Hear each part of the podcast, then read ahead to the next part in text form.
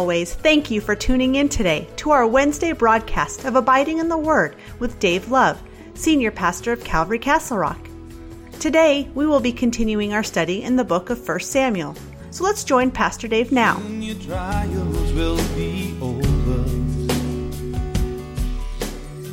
This thing that you've done is not good. As the Lord lives, you deserve to die because you have not guarded your master, the Lord's anointed. And now see where the king's spear is and the jug of water that was by his hand. This is amazing, dramatic evidence, uh, a lot like the evidence of, of the corner of Saul's robe. And yet, Abner is the commander of the army. He needs to be the one. He's the one that protects the king. He is responsible for the king, and he literally let his guard down. And so David has, again, the evidence. Here's a spear, here's a jug. To which Saul, when he looks around, he can see his spear is gone, he can see the jug of water is gone. And so there's tremendous evidence there that Abner did not protect his king.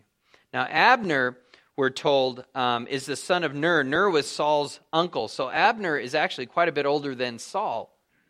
And, uh, and so Abner's position as Saul's right hand guy here, being the commander of the army, is pretty significant because if you recall, if Abner is the commander of his army and David, after, he's, uh, after he kills Goliath, and then he goes out and he's winning all these battles and stuff, it looks to me at that point that if David had continued and Saul didn't go all crazy and everything and, and run David out, that David would eventually have been the commander of Saul's army.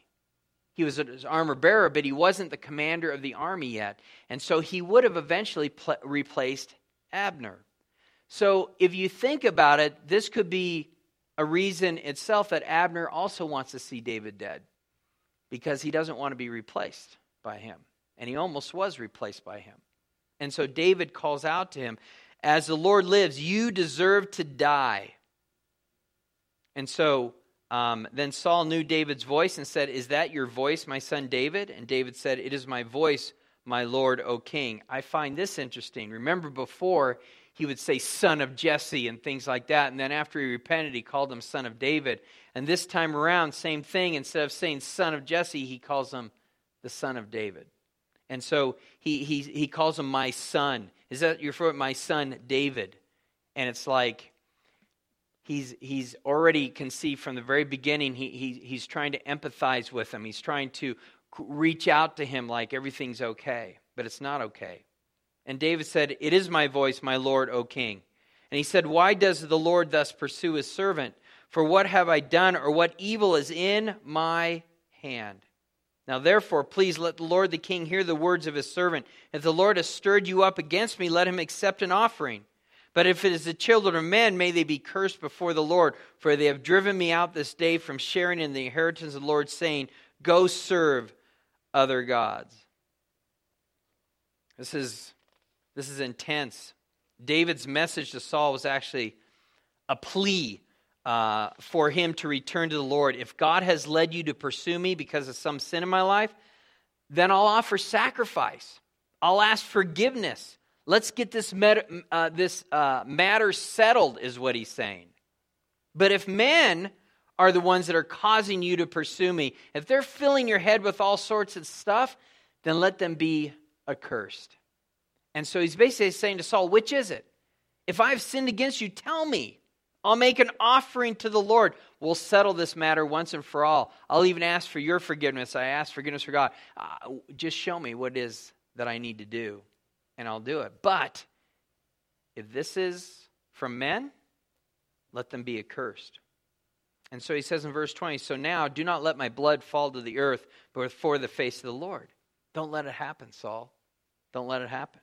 For the king of Israel has come out to seek a flea as one who hunts a partridge in the mountains.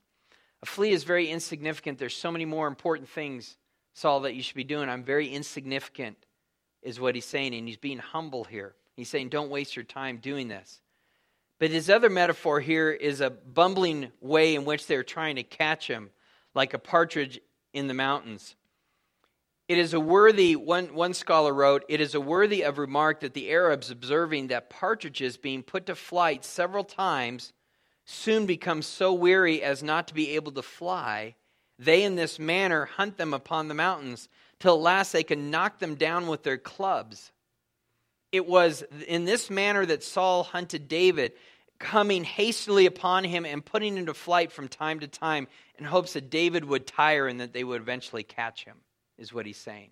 He says, Don't do this. It's a bumbling effort. Here, I ran into you in the cave. Here, I saw you coming a mile away. You think that by constantly pursuing me, I'm going to tire and you're finally going to catch me, is what he's saying. And then, verse 21 then Saul said, I have sinned. Return, my son David, for I will harm you no more, because my life was precious in your eyes this day. Indeed, I have played the fool and erred exceedingly. Yeah, he has played the fool. Because in Proverbs 26 11, it says, As the dog returns to his vomit, so does the fool repeat his folly. You got that visual? Isn't that lovely? Anybody have a dog?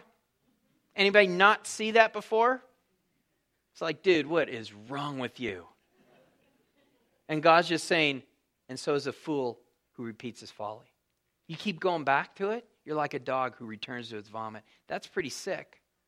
And God's saying, You're sick if you keep on doing the same thing over and over and over again, is what he's telling there. 2 Corinthians 7:10, Paul says this, for godly sorrow produces repentance leading to salvation if Saul is really repentive here, it's going to be seen in his actions. If he's really sorry here, I have sinned, words don't mean anything if they're not followed by a changed life, a changed plan of action. But because he keeps on going after David after he says, I've sinned, I'm sorry, and then he goes after, I'm, uh, I've sinned, I'm sorry, and he keeps going after him, then he's not repentive. And if he's not repentive, then he's truly not sorrowful and that cannot lead to salvation.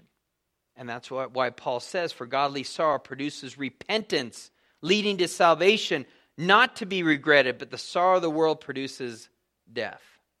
And so Saul's confession is empty because it's not followed up by the right actions that repentance speaks of.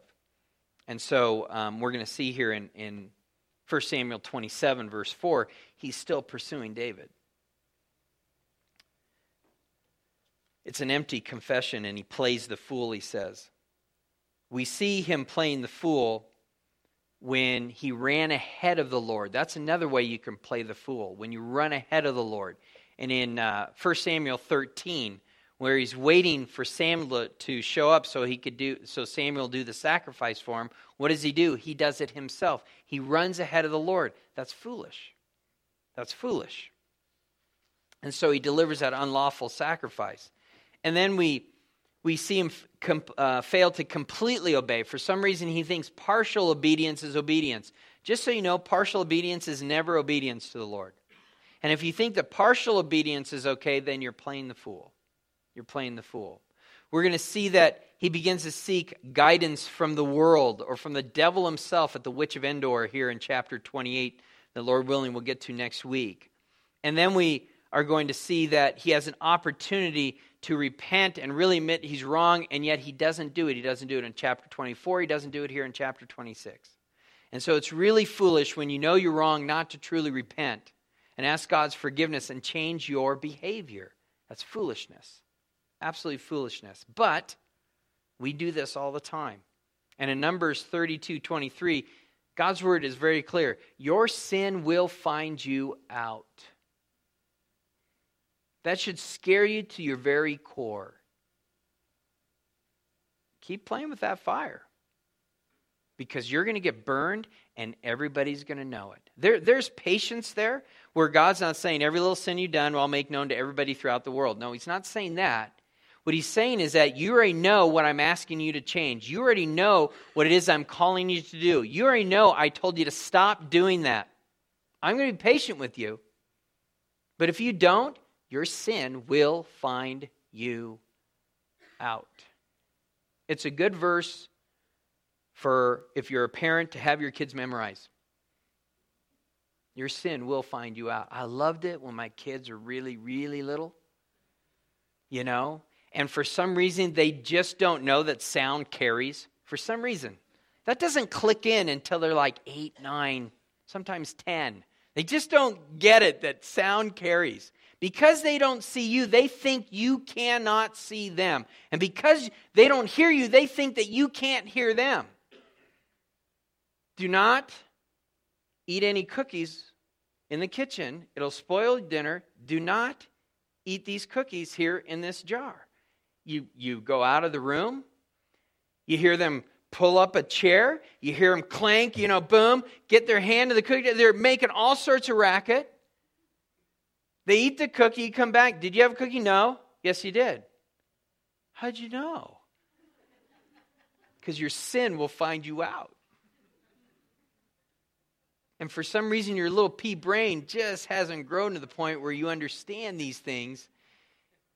And you just let them know that, you know, God showed me. And He did. And they're going, whoa, your sin will find you out. I love it when little kids get caught in the action. You could, you could see them. They don't see you. Poof, they hit their sister or something like that. Did you just hit your sister? No. Yes, you did. No, I didn't. Yes, you did. I saw you. What? you know, they, your sin will find you out. Well, God sees everything, He hears everything. You don't think He knows? He knows, and He'll bring it to the attention of those that need to know. Your sin will find you out. And we see that with, with Saul time and time again. He's doing evil to the point where it's recognized with his own soldiers there, and he cries out like he did in chapter 24 I have sinned. You know, he tells them right here, I have sinned, I've acted foolishly. He says it in front of all his men. Everybody knows this is Saul's sin. He has been found out. And yet he continues to play the fool.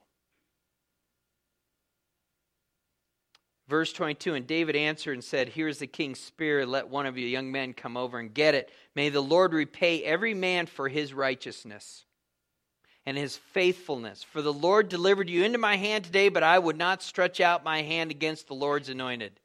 That's mercy. Somebody is within your clutches. And you can exact judgment or not. And if you choose not to, that's mercy. That's mercy. You choose to forgive, you forgive. This is the exact principle that Jesus spoke about.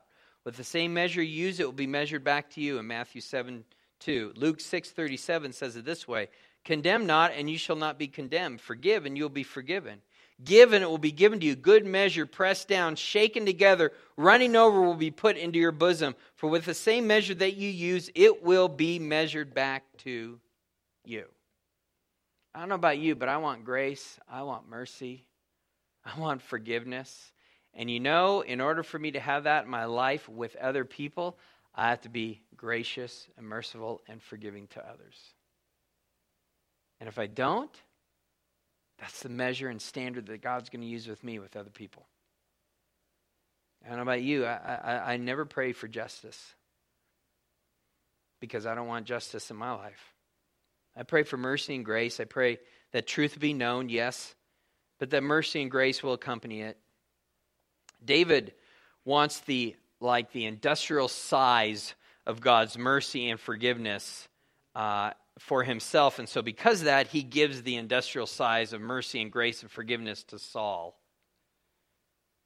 Because David is going to need that mercy and grace and forgiveness over that whole, you know, Bathsheba thing. And he's going to need that mercy and grace and forgiveness of just chapter 27 that we're going to hit on here in a moment, he does some pretty wicked things, pretty bad things. And so he gives it out, and we're going to see in his life he's also going to receive much of this because this is how he's given it out. And then in verse 24, and indeed, as your life was valued much this day in my eyes, so let my life be valued much in the eyes of the Lord, and let him deliver me out of all tribulation. Well, he doesn't, but he'll walk with him through it. Then Saul said to David, May you be blessed, my son David. You shall both do great things and also still prevail. So David went on his way, and Saul returned to his place. So Saul invites David to return, but David doesn't take him up on his invitation because he did that the last time as well, and boom, he came after him again. So he doesn't trust Saul at all, and that makes sense. Um, after this, this is their last meeting together they ever have. They're never going to see each other again after that. So, with that, I want to go to chapter 27. And David said in his heart, we have a problem right there. David said in his heart, Now I shall perish someday by the hand of Saul. What's speaking here? Is this wisdom speaking? Or is this fear speaking? Is this somebody who has their eyes on the Lord speaking? Or is this somebody who has their eyes on themselves speaking? Now I shall perish someday by the hand of Saul. There is nothing better for me that I should speedily escape to the land of the Philistines, and Saul will despair of me and seek me and, and to seek me any more in any part of Israel, so I shall escape out of his hands. I shall perish, he says.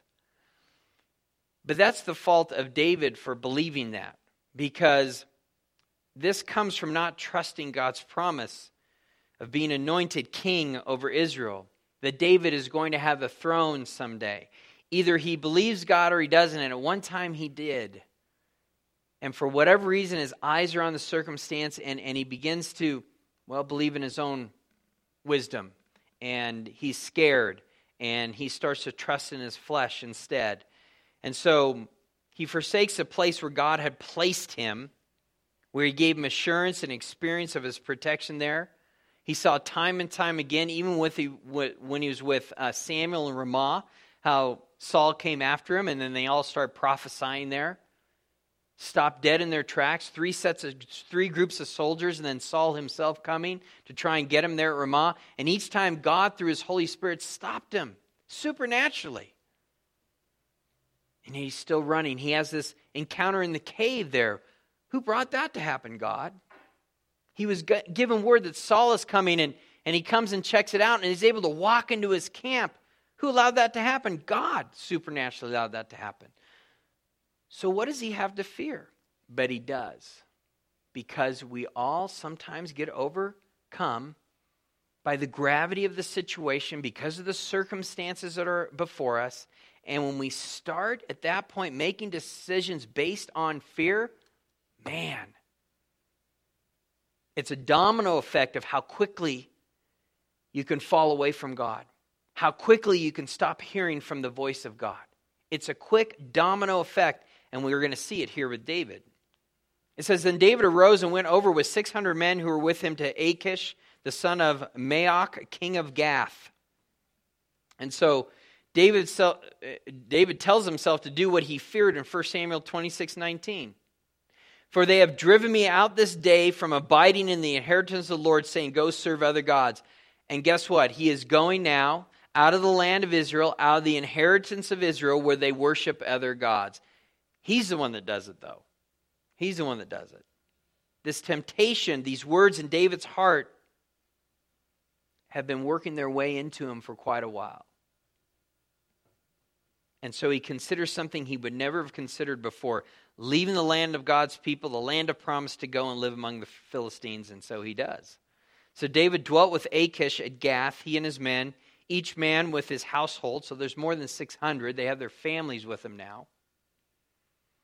David with his two wives, Ahinoam, the Jezreelitess, and Abigail, the Carmelitess, and Nabal's widow. And so each man with his household, so that's quite a bit. And it was told Saul that David had fled to Gath, so he sought him no more, which means he was still seeking him. So even after that last encounter, okay, you can come back and everything else, he's still seeking David. So he's still lying and he's still playing the fool.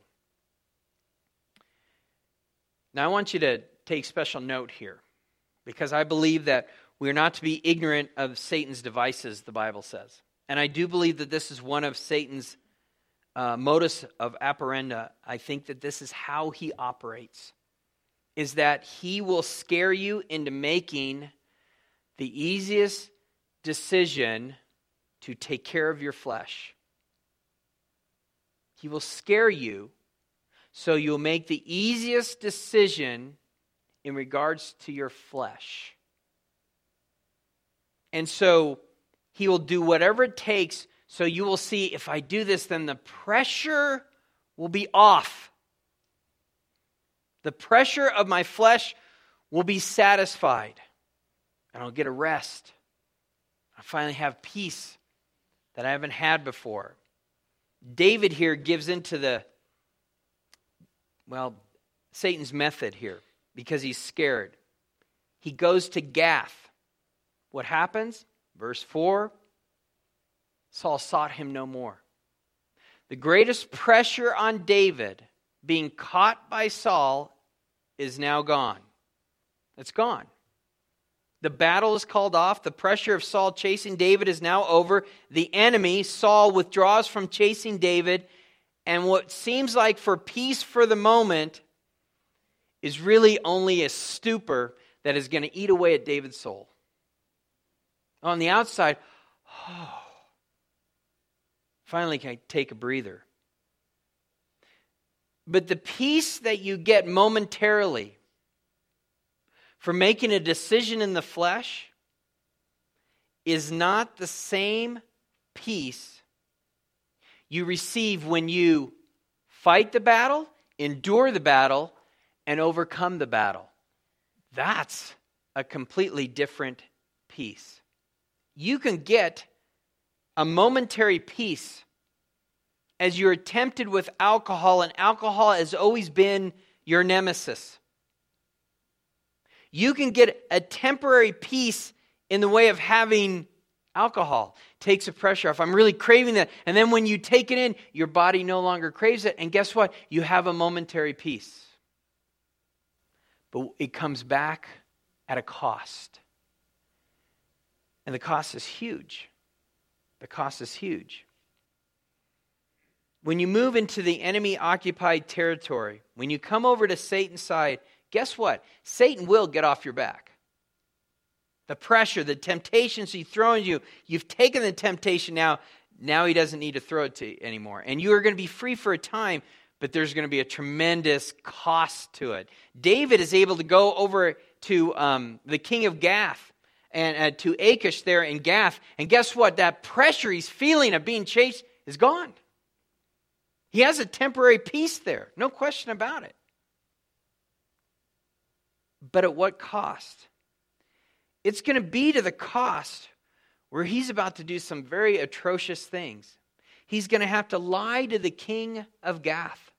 And he's going to be brought to a place in chapter 29 where he's about to go in battle with the Philistines against his own people. And if God doesn't intervene, David would begin to kill his own people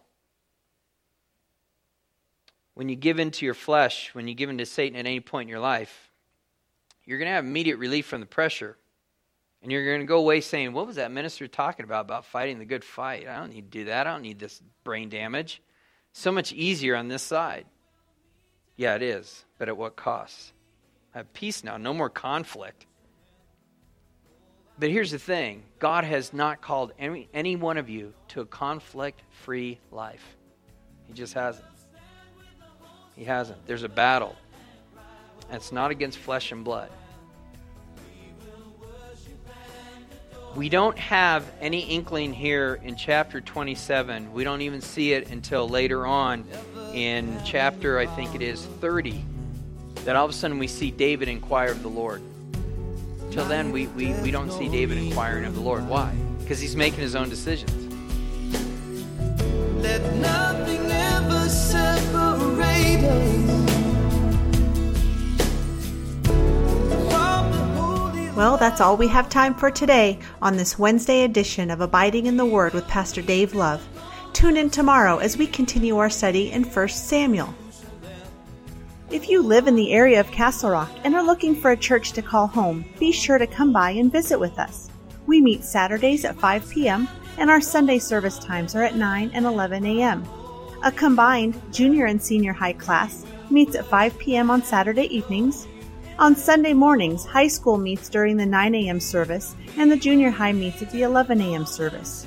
Our young adults ministry Arise meets every Friday at 6:30 p.m. at Calvary Castle Rock.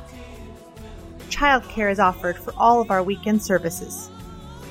Calvary Castle Rock is located right off of I 25 and East Wolfensberger Road, directly behind Jack in the Box and the Shell gas station.